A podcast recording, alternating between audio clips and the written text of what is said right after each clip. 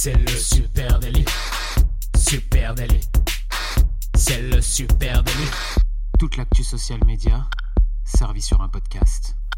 Bonjour à toutes et à tous, je suis Thibaut Tourvieille de La Broue et vous écoutez le Super Daily. Le Super Daily, c'est le podcast quotidien qui décrypte avec vous l'actualité des médias sociaux. Ce matin, on va parler slow content et pour ça, je suis avec Adjan Chelil. Salut Adjan. Salut Thibaut, salut à tout le monde. Euh, oui, aujourd'hui, euh, moi, tu vois, je, je me demande, est-ce que toi, des fois, ça t'arrive aussi, Thibaut, d'avoir un peu cette envie de, de partir, de se partir de la ville, de, de, cette, de tout ce qui va trop vite, là, de, de, de devoir se lever tôt, se coucher tard, voir tout le monde, et vivre un peu la slow life à la campagne, De se lever avec le soleil, de se coucher avec les poules. Voilà, je veux dire, c'est pas pour ça qu'on va se lever plus tard, on va sûrement se lever plus tôt à la campagne, mais vivre tranquillement, sans la pression de la ville, sans le brouhaha tout le temps en général, des, des, des, des voitures, des bus, des scooters, de tous les véhicules qui tournent autour de nous, d'être un peu plus tranquille. Est-ce que ça, ça t'a jamais un peu tenté Ça m'arrive de temps en temps. Je dois bien, je dois bien l'avouer, ça m'arrive de temps en temps, notamment en vacances. Ouais, je suis sûr que quand tu rentres dans ta Haute-Savoie natale, que tu Oui. montes dans ton, dans ton petit village de, de montagne, là, et que tu, tu te lèves le matin, que tu vois le calme, la montagne devant toi, je suis sûr que des fois tu te dis, putain, qu'est-ce que je fous à Lyon? Euh, oui, ça, Ça m'arrive. Bah oui, comme dirait ma grand-mère, tout va trop vite. hein. Tout, Ah va, tout va trop vite, aucun doute. Les amis, on est entré dans une heure de l'infobésité, hein, pour revenir à notre sujet qui est celui du social media. En gros, overdose de stories, overdose de live, overdose de snack content. Et en face de, bah, de cette vague de contenu en continu, eh bien, certaines voix s'élèvent en faveur du slow content. Et ça va être le sujet du jour. On va parler de ça. Oui, quelque part, un peu une, une contre-culture par rapport à la, à la mode de ces dernières années avec la, avec la naissance des réseaux sociaux et qui a tout entraîné sur son passage, hein, parce que depuis, ça s'est pas arrêté qu'aux réseaux sociaux, c'est-à-dire que les chaînes de télévision fonctionnent pareil. On a les chaînes d'infos continues avec que de l'info très chaude euh, qu'on traite très peu en profondeur. Donc, euh, donc cette, un- cette espèce de infobésité, comme tu as dit, de, de, de- d'infos en continu, en permanence, euh, on reçoit de l'information.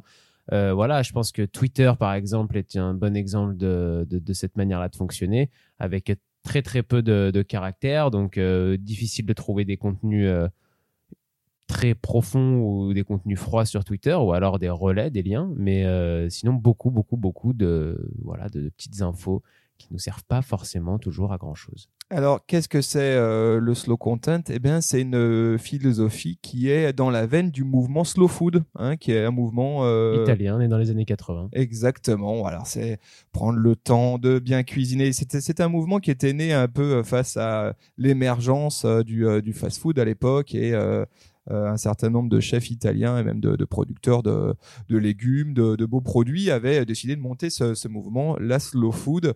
Euh, eh bien ici, euh, le slow content, c'est un petit peu la même chose, c'est un peu dans la même veine, euh, et euh, c'est en, je dirais, en réaction effectivement au snack content, au fast content, que le slow content euh, ça, se, pr- se présente. je quoi. si je peux essayer de résumer, de résumer ça, c'est un petit peu euh, tout ce qui est voilà euh, la, slow food, la slow life euh, et même le slow content qui, qui rentre un peu dans la même philosophie. C'est l'idée de se dire euh, on veut vivre bien, on veut vivre, euh, on veut vivre tranquille, on veut pas, euh, on veut pas se stresser, on veut pas être oppressé par par par par le fait de tout devoir faire trop vite.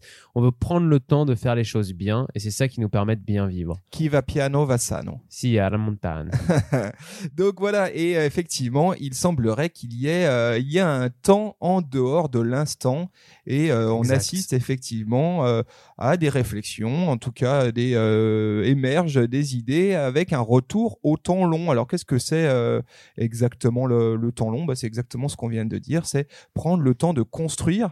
Euh, alors attention, on va, on va, on va le dire tout de suite. hein, il ne s'agit pas de faire l'impasse sur euh, euh, les contenus éphémères, les stories, les contenus plus plus courts et de plus jamais publier sur Insta. Non, non, mais plutôt de considérer qu'il y a un temps en dehors de l'instant présent et qu'il y a des enjeux, qui dépassent les flux exclusivement algo- algorithmiques. Euh, qui nous sont imposés par les plateformes sociales. En gros, c'est euh, rapatrier la logique de temps long dans sa présence de marque en ligne euh, et réfléchir à plus long terme dans sa stratégie de marque et de stratégie de contenu. C'est sûr qu'avoir une stratégie sur le long terme, donc qui revient un peu à dire sur le temps long aussi, c'est de manière différente de le dire, ça va, ça, ça va obliger en fait, et ça devrait être obligatoire parce que les réseaux sociaux, euh, euh, c'est une mémoire éternelle.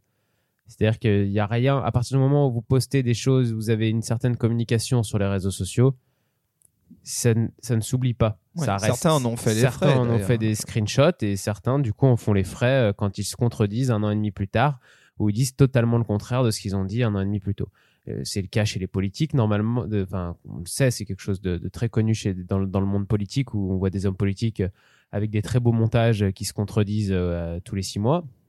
Donc, pour une marque et pour une marque qui est présente sur les, sur les réseaux sociaux, il y a une vraie importance dans la stratégie de construire une stratégie sur le long terme et de pas changer le cap tous les, tous les ans, tous les mois de janvier en disant ah, allez on change d'agence ou ah, allez on change de cap, on repart sur quelque chose de nouveau et de faire quelque chose de complètement contradictoire. Bien sûr qu'il peut y avoir des réajustements, bien sûr que, mais il faut qu'il y ait des explications à ça. C'est-à-dire que quand on communique sur les réseaux sociaux, il faut que l'audience et que les gens qui soient touchés par cette communication de marque comprennent pourquoi il y a eu des, euh, changements de cap. On peut pas euh, dire un jour c'est blanc, le lendemain c'est noir, c'est pas possible.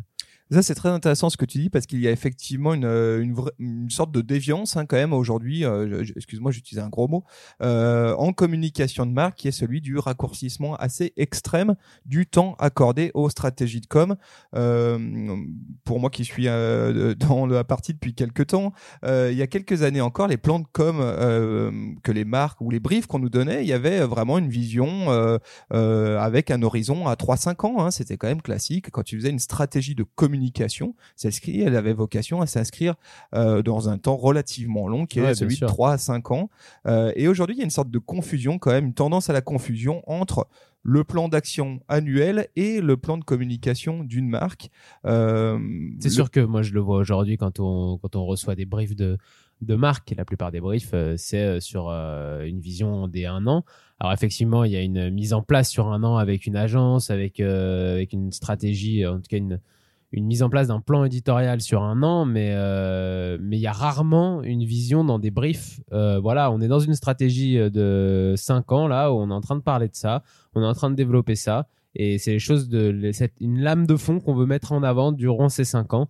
C'est pas et ça doit rentrer dans notre plan éditorial de l'année. C'est pas juste voilà cette année on parle de ça, ça, ça, ça, puis on verra bien l'année prochaine. Ouais, c'est ça. Parce que le plan d'action annuel, euh, lui, il a vraiment vocation à définir les, les tactiques, les dispositifs, les actions, et puis à mettre un, un prix en face, à un chiffrer et à organiser les actions qu'on va envisager dans l'année.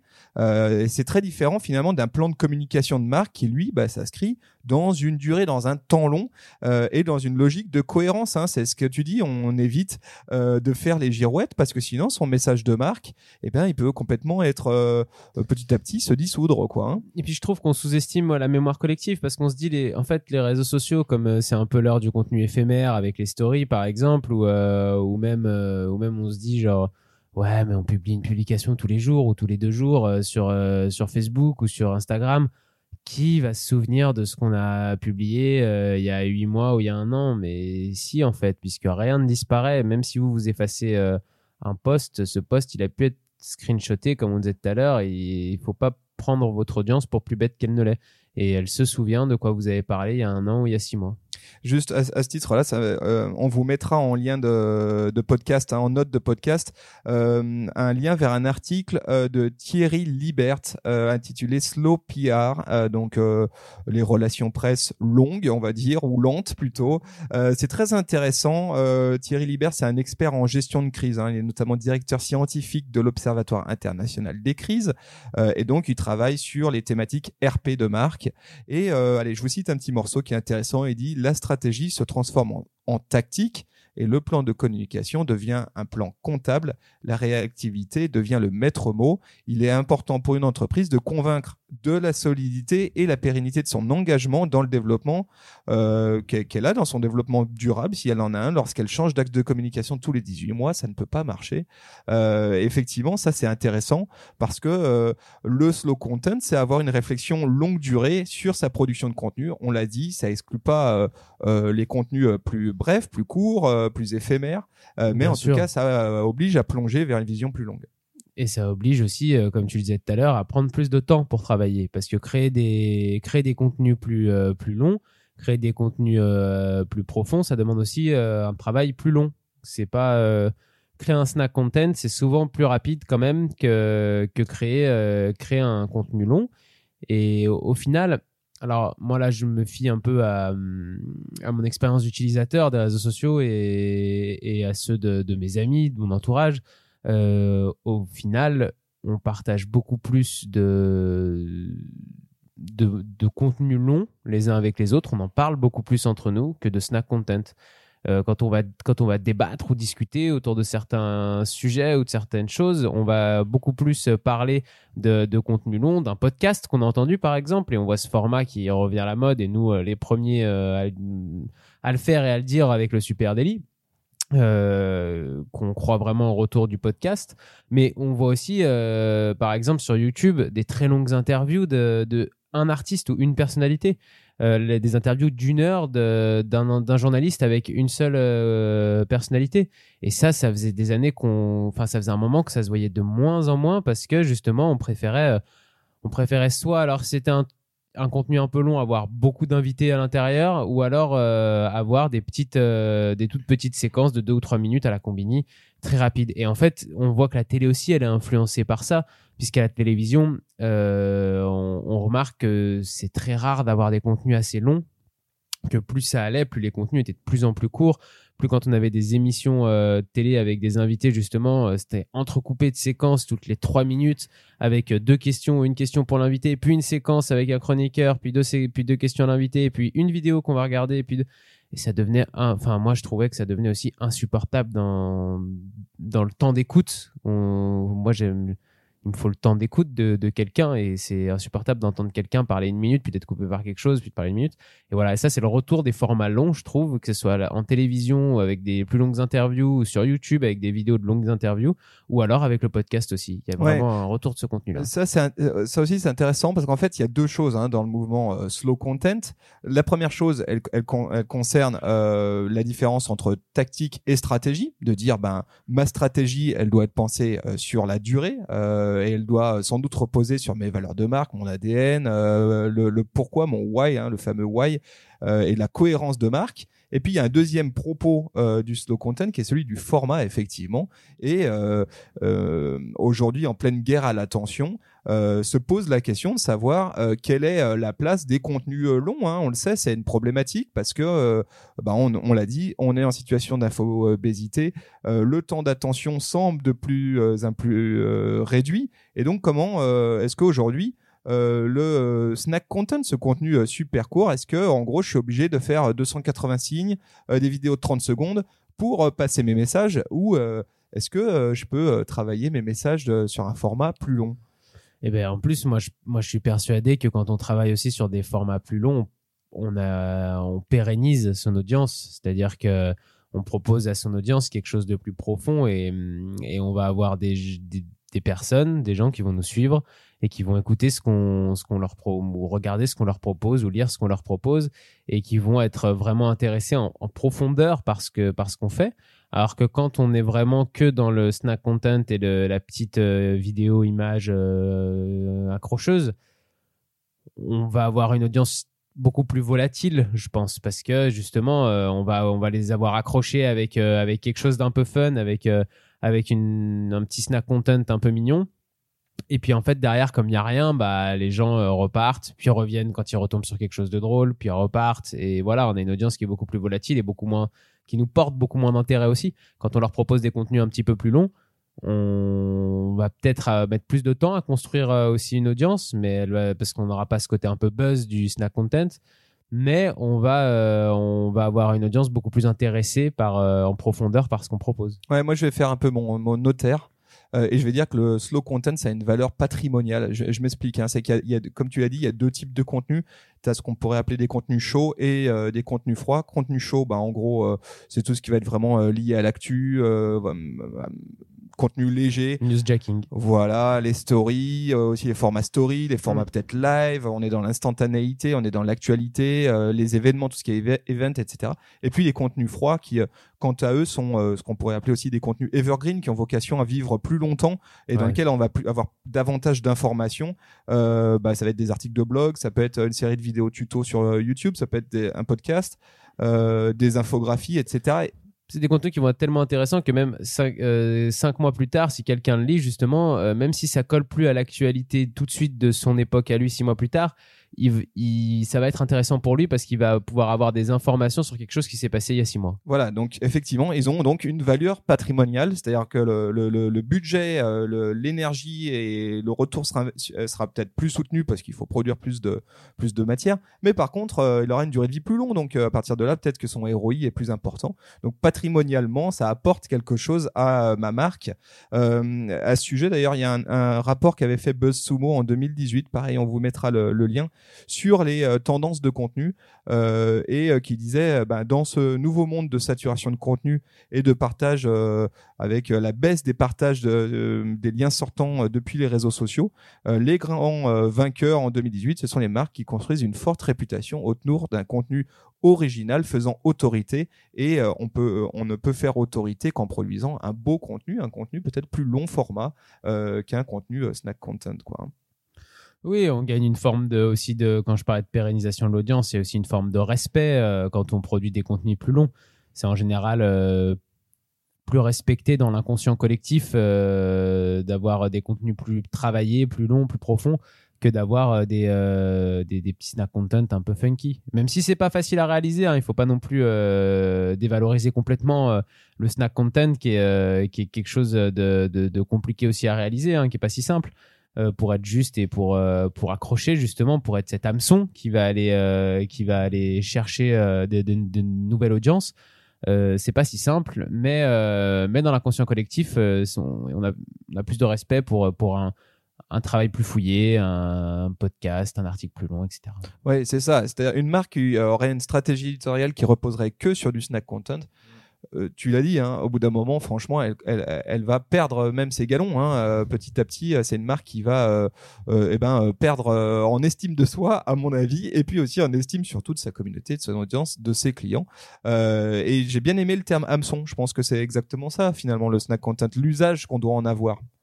Oui, exactement. C'est le snack content, ça doit être juste un hameçon qui permet d'accrocher une nouvelle audience qui nous connaîtrait pas, qui nous verrait pour la première fois et qui euh, verrait passer euh, justement un snack content à nous et qui lui attirerait l'œil, qui lui attirerait l'oreille, qui euh, qui va le saisir dans un micro moment d'attention. Exactement. On a déjà parlé de ce sujet de, de mm. des micro moments. Exactement. Pour essayer d'aller le driver le, vers vers un contenu long format. Sauf que après, il faut qu'il y ait autre chose pour cette personne. Une fois qu'elle a été attrapée par le snack content, il faut qu'elle puisse se nourrir de, de quelque chose de, de plus conséquent. J'ai envie de dire si on peut euh, on peut pas euh, l'attirer avec euh, du snack content et le faire rester avec du snack content. Au bout d'un moment le snack content on en a tous marre. On n'a pas envie de, de, manger ça tout le temps. On a envie d'avoir quelque chose soit de plus consistant qui nous élève un petit peu l'esprit qui nous intéresse qui, qui, qui va nous apporter des réponses sur des questions qu'on peut se poser. Ça va pas juste être une vidéo fun une vidéo fun ou une photo un petit peu fun. Ouais et puis, pour en revenir à l'aspect patrimonial nous il y a quelque chose ici qu'on qu'on défend hein, chez Supernative c'est celui de créer un vrai lien entre euh, une marque et euh, son écosystème, que ce soit ses clients, euh, ses partenaires, etc. Et ça, c'est quand même très difficile de le faire sur du, du snack content. Il faut un contenu qui apporte de la valeur de marque, une vraie utilité de marque. Donc ça implique d'aller produire du contenu de plus ou moins long format. D'ailleurs, la longueur importe peu, mais en tout cas un contenu qui apporte de la matière. Euh, et euh, effectivement, c'est là qu'on crée une vraie relation. C'est pas exclusivement avec du snack content et euh, des des jokes sur sur Twitter. Bien sûr. Alors pour prendre un exemple un peu plus précis, moi je me suis posé la question de qu'est-ce que ça pouvait donner du coup sur une plateforme comme Instagram quand on voulait justement revenir un petit peu à un slow content. Alors, je me suis dit, au final, Instagram, c'est la plateforme parfaite pour arriver à avoir une communication dans ces deux temps de communication. Le temps très court, l'instantanéité, et le temps plus long. Et euh, la story permet justement d'avoir euh, cette présence quotidienne, d'avoir euh, cette instantanéité, cette spontanéité, de, de, traiter de tous les sujets qu'on a envie, de montrer les coulisses, de pouvoir être tout le temps présent, tous les jours dans la vie de notre audience parce que c'est l'audience qui va choisir elle-même d'aller voir ou non ce qu'on lui propose. C'est pas Instagram qui va lui imposer. Donc euh, dans les stories, c'est elle qui va devoir cliquer sur les stories pour aller les voir, puis après elles vont défiler. Elle peut les switcher aussi si elle a pas envie de, les voir. Enfin voilà, on va pas s'imposer à notre audience euh, en leur proposant euh, énormément de contenu quotidien. C'est du snack content non invasif, quoi. Exactement, c'est ça. Et il va y avoir le feed dans lequel là, on peut plutôt proposer un contenu un petit peu plus justement épais. Alors vous me direz, oui, mais c'est Instagram, euh, c'est soit des vidéos d'une minute de toute façon, soit des photos. Alors comment tu fais pour faire un contenu un petit peu plus euh, profond? Là déjà sur Instagram, il y a des statuts et les statuts sont quand même assez longs et on peut raconter beaucoup de choses euh, en statut. On peut apporter de l'information. on peut 2200 apporter- caractères. Ouais, voilà, 2200 caractères, c'est quand même pas rien, quoi. C'est, certes pas un immense article de blog, hein, mais, euh, mais on peut raconter quelque chose. On peut raconter une histoire, on peut raconter, on peut amener des infos. Dans une vidéo d'une minute, on peut aussi raconter beaucoup de choses, même si effectivement, euh, une vidéo d'une minute, ça se rapproche plus d'un snack content que de, que quelque chose de plus profond, mais on a le temps de raconter des choses. En tout cas, en statut, je pense que c'est quelque chose qui est pas encore assez euh, utilisé sur Instagram qui a un peu sous-estimé le, le- les, les blocs de statuts qui vont avec, euh, avec les images et avec les photos. Et je pense que on peut justement avoir cette double communication euh, dans deux temps différents, avec les stories pour le quotidien et les posts, et peut-être moins de posts du coup, peut-être deux, trois, quatre, allez, quatre posts par, euh, par semaine, avec euh, une vraie histoire, une vraie valeur ajoutée, et ne pas parler pour rien. Parce qu'aussi sur Instagram, le, la- on a envie d'être présent un peu tous les jours parce qu'on sait que ça fait, de, ça fait, de la- ça fait du reach, euh, que, que ça, peut amener, ça peut nous amener des chiffres intéressants, ramener à une marque aussi quand on est une agence par exemple. Mais, euh, mais sauf que quoi ça sert de poster tous les jours si c'est pour, euh, pour rien avoir à raconter et rien avoir à dire? Pe- Peut-être aussi que dans, euh, pour reparler d'Instagram, hein, pour continuer sur Instagram, euh, tu ne parles pas d'IGTV, mais peut-être que le vrai temps long, en parler aussi. le ouais. vrai contenu temps long euh, dans Instagram, Vidéo, ouais.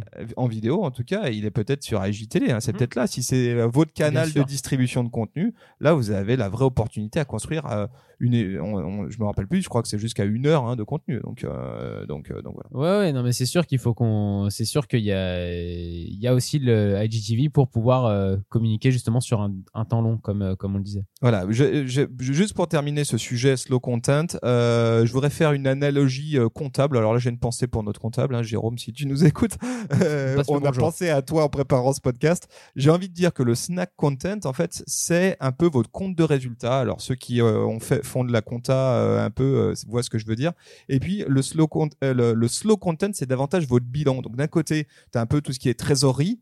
euh, Oui, oui. Et puis de l'autre côté, tu as tout ce qui est patrimoine. Et en fait, c'est le mix des deux qui permet d'avoir euh, une, euh, quelque chose de sain. Donc, en conclusion, ce qu'on peut dire, c'est que nous, on appelle peut-être à euh, avoir un, un arbitrage euh, pour 2019. Tiens, c'est nos bonnes euh, bonnes résolutions d'avoir plus d'arbitrage entre contenus consommables Mhm. qui, qui ont vocation à servir de hook, hein, d'hameçon, et puis contenus de communication longue qui eux ont vocation à construire la marque sur la durée. Oui, oui, c'est clair. Et moi, je finirai juste sur une petite, une petite chose, c'est que pour ceux qui boivent leur café à emporter comme moi dans une tasse en verre, sachez aussi que c'est plus écologique de moins poster sur les réseaux sociaux. Oh, c'était voilà, c'était la, la la pastille verte, la pastille verte d'Adjan chez Lille. Euh, écoutez, on espère que ce contenu sur le slow content vous aura intéressé. N'hésitez pas à venir en papoter avec nous sur les réseaux sociaux. At Supernatif, Twitter, Facebook, Instagram, LinkedIn. Et puis, bien sûr, vous pouvez nous laisser des messages, une note. On en est très friand d'aller regarder vos petits commentaires sur Apple Podcast, Google Podcast, Deezer ou même Spotify. Merci à vous tous. On vous donne rendez-vous dès demain pour un nouvel épisode du Super Daily. Merci beaucoup. Salut. Ciao.